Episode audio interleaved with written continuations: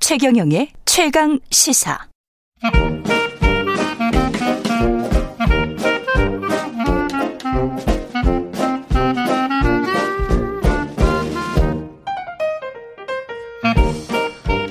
네, 최경령의 최강시사 경제합시다. 월요일은 명쾌한 경제 이야기 해보고 있습니다. 요즘 일본 엔화가 계속 약세인데요. 뭐 이것저것 계산을 다 해보면 50년 만에 최저치다 이런 보도도 나오고 있습니다.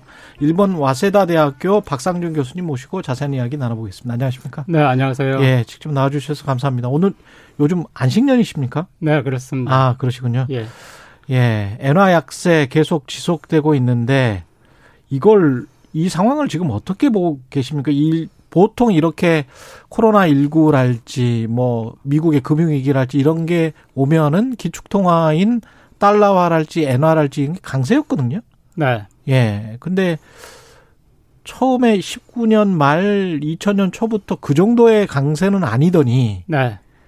쭉쭉쭉 빠지더라고요, 요즘은. 그렇습니다. 왜 이렇게 된 겁니까?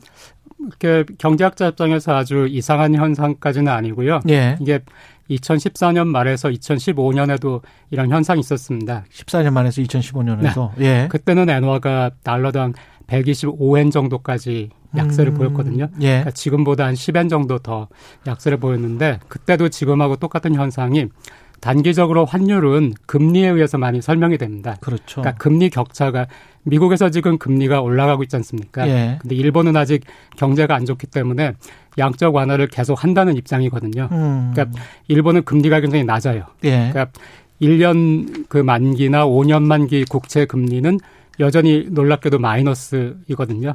그러니까 금리 차가 점점 미국하고 벌어지니까 일본 그 자산을 소유할 유인이 별로 없어집니다. 음, 그러니까 미국 자산을 소유하는 것이 더 나아지고요. 예. 그래서 지금 엔화가 약세를 보이고 있고 당분간은 엔화가 강세를 보일 모멘텀은 없는 것 같아요.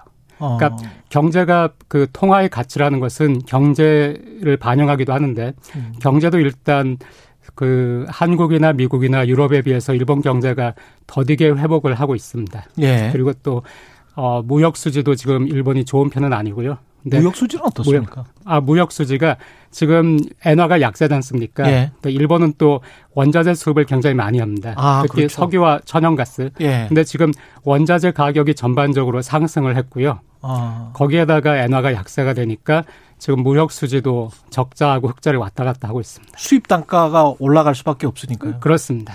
네. 금융 수지 같은 경우는 어떻습니까? 재정 투입, 네. 그 예. 소득 수지라고 하는 것은 여전히 예. 좋습니다.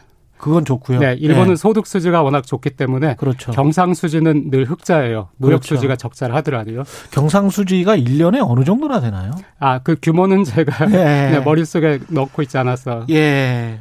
근데 지금 상황이 성장률은 계속 지지부진하고 금리는 일본 아직도 많이 났습니까? 금리가 그 국채가 10년물 국채는 지금 0.08%. 0.08%. 0.1%가 안 되고요. 예. 아, 5년물 같은 경우에는 마이너스입니다. 예. 근데 이제 미국은 계속 기축통화인데 금리를 올리겠다고 하고 그러면 달러화가 네. 강세가 될 수밖에 없고 네. 그러면 엔화가 이렇게 계속 약세가 진행이 될 거라고 보십니까? 네. 당분간은 120선이 깨질 수도 있고요. 120선이 뭐, 네, 깨질 수도 환율의 내일을 뭐 예측할 수는 없지만 음. 지금 현재 어, 지금 115선, 116선에서 머무르고 있는 것이 예. 미국 금리가 미국 금리가 야- 미국이 이제 출구 전략을 쓰고 있으니까 음. 그 양적 완화는 이미 뭐 끝난 것이고요. 그 금리도 이제 올릴 텐데 지금 코로나 때문에 미국 경제도 왔다 갔다 하지 않습니까? 예. 그러니까 이 코로나가 어떻게 될지를 모르니까 미국 경제도 어떻게 될지를 잘 모르겠고 예. 그러니까 금리가 올라갈 거라고는 생각하지만은 이게 확실하게 오르는가? 이게 만약에 미국 금리가 확실하게 지금보다 더 오르고 음. 일본은 금리가 오르지 않는다. 그래서 금리의 격차가 더 벌어진다.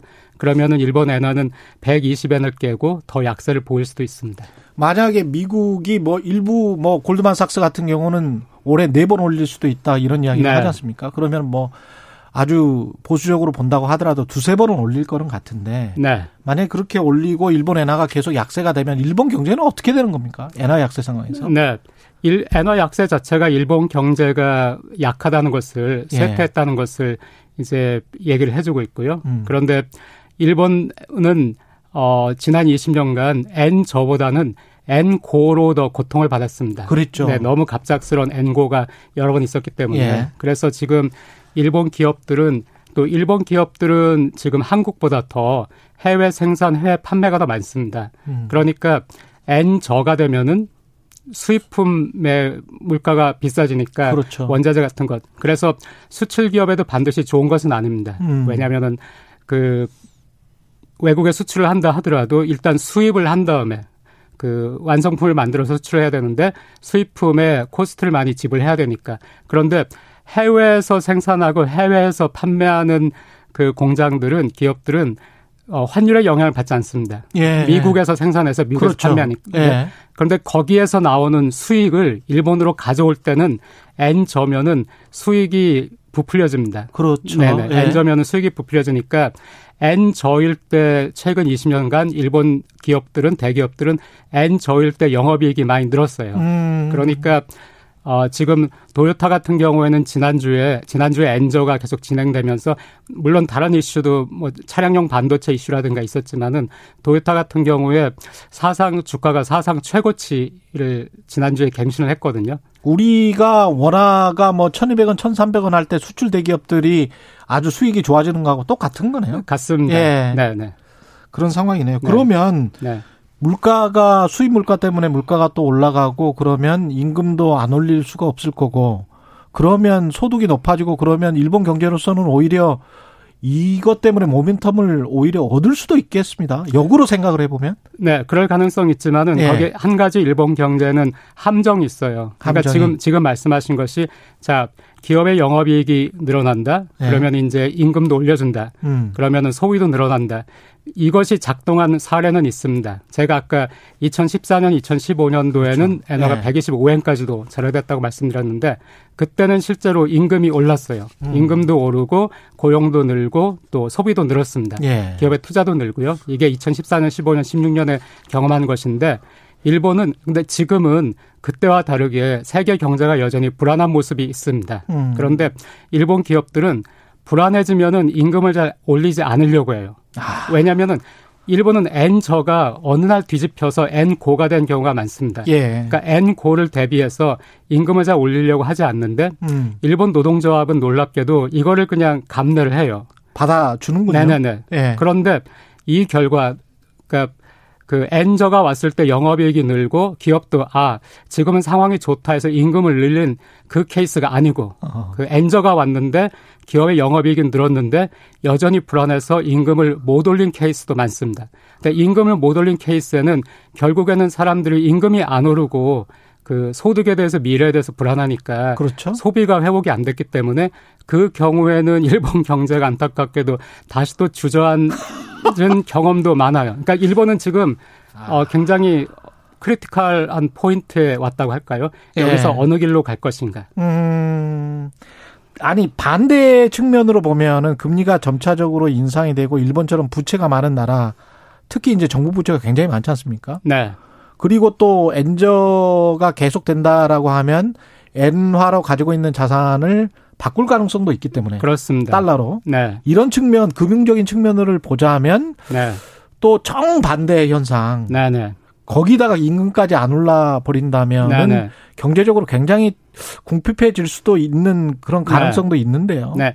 엔화가 폭락을 할 가능성도 없진 않습니다. 아, 근데 이 가능성이 낮은 것이 예. 그러나 이제 일본의 경제학자나 일본의 그 관료라든가요 에서는 어느 정도 경계는 하고 있죠 걱정을 예. 걱정을 하고 있는 것이 일본은 경제가 안 좋으니까 여전히 금리가 낮은 상태로 유지되고 또 금리를 낮게 유지해야만 하는 것이 지금 말씀하신 대로 정부 부채가 워낙 많으니까 이 정부 부채가 워낙 많은데 금리가 올라가면은 새로 발생하는 국채에 대해서는 약정 이자율도 올려야 되거든요. 음. 그러면 그렇지 않아도 정부 재정이 안 좋은데 정부 부채에 대한 약정 이자를 올리면은 정부 재정은 더 압박을 받으니까 그렇죠. 일본 정부는 지금 또 금리를 정부 입장에서도 통화 정책을 떠나서 정부 아. 입장에서도 지금 금리를 올리기가 굉장히 부담스러운 입장이에요. 그렇겠죠. 그런데 미국이 만약에 지금 우리가 아마도 그럴 것이다 예측하는 것처럼 음. 뭐 아까 네 번 정도 말씀하셨지만 뭐 다섯 번 정도도 보통 시장에서 마- 얘기를 하니까 예. 금리를 올릴 것이다. 그러면은 금리가 미국에서는 올라가는데 일본에서는 뭐 가만히 있는다. 그럼 당연히 합리적인 투자가라면 투자자라면. 미국에 투자하죠. 돈이 빠져나가죠. 그렇죠. 예. 돈이 빠져나가죠. 어느 통화든지 그 통화를 팔고 다른 통화를 살려고 하면은 파는 통화는 값이 떨어질 수밖에 없거든요. 예. 그러니까 일본을 팔고 미국 자산을 산다 이러면 이제 더 떨어질 수 있는데 음. 한 가지 일본에서 엔화가 아직까지 한국이나 아니면은 음. 동남아시아 2014년 15년도에 미국이 출구 전략을 한다 할 때 신흥국에서 그 통화 가치가 폭락을 한 적이 있습니다. 예. 인도네시아, 브라질 이런 곳에서. 근데 일본에서 이게 아직 발생하지 않는 이유는 일본은 해외 자산이 워낙 많아요. 그렇죠. 전 세계에서 가장 많아요. 예. 근데 그 해외 자산에서 계속해서 소득이 발생을 하고 있습니다. 음. 해외에서 발생한 그 소득은 언제나 일본으로 올 수 있는 소득입니다. 네. 아까 그 경상수지 네네. 그렇고요. 그래서 경상수지 안에 있는 소득 예. 수지. 그러니까 그 해외에서 발생한 소득은 예를 들어서 미국에서 아마 가장 많이 발생할 텐데 음. 거기에서는 달러로 소득이 발생하지 않습니까? 임대료 받으면 달러죠. 그게. 그러니까 그렇죠. 예, 예. 근데 그 달러를 일본으로 가져온다는 얘기는 일본 엔화를 산다는 얘기거든요. 음. 그러니까 일본 엔화를 살 수 있는 파워가 또 일본에는 있습니다. 예. 그러니- 바, 바꿔줄 달러가 또 자체적으로 보유하고 있는 거군요. 네, 또. 달러를 엄청 많이 가지고 있죠. 어. 예. 일본 기업도 일본 정부도 음. 그러니까 일본 엔화가 지금 어 가치가 너무 낮았어. 이렇게 세- 되, 되면은 일본의 이제 시장 기업이나 거기에서 음. 어 지금 일본 통화가 너무 싸. 지금 사야 되겠다 해서 일본 통화를 사기 시작하면은 아. 일본 통화는 절하를 멈추고 다시 이제 안정이 되는 안정이 것이죠. 된다. 네네. 예. 근데 최근에 노구치 유키오 어, 히토스바 시대 명예 교수인데 이분이 네. 일본이 선진국 탈락을 목전에 두고 있고 그 자리에 한국이 들어갈 수 있다. 이거는 어떤 내용인가요? 어떻게 네. 보십니까? 이건? 그러니까 저명한 일본의 경제학자시고요. 예. 일본 안에서는 이제 쓴소리 많이 하는 분이시죠. 아, 그렇죠. 항상 일본 그 지금 안 좋다 경계해야 된다. 아. 특히 아베노믹스나 양적 완화에 대해서 반대하는 입장이시고요. 아. 그러니까 일본은 너무 엔저에 일본 기업들이 너무 엔저에 기대고 있었기 때문에 음. 지금 일본이 이렇게 됐다. 그러니까 지금부터라도 생산성을 높이고 기술 개발에 박차를 가해서 엔저가 아니라 경쟁력으로 세계 시장에서 그 힘을 써야 된다 이런 의미고요. 예. 그러기 위해서 이제 한국과 대만을 가져와서 음. 일종의 뭐랄까요 일본인들에게 자극을 주는 것이죠. 한국과 음. 대만은 이렇게 잘하고 있는데 거기서 이제 특히 삼성하고 TSMC 예. 하고 일본 기업들을 비교하면서 삼성과 TSMC가 이렇게 크는 동안에 일본 기업들은 뭐를 했는가 하는 음. 걸 얘기하고 있기 때문에 이번 말씀은 맞아요. 지금의 그 성장률을 그대로 간다면은 그 명목 1인당 GDP에서도 한국이 결국 일본을 추월하게 되고요. 언제쯤에요?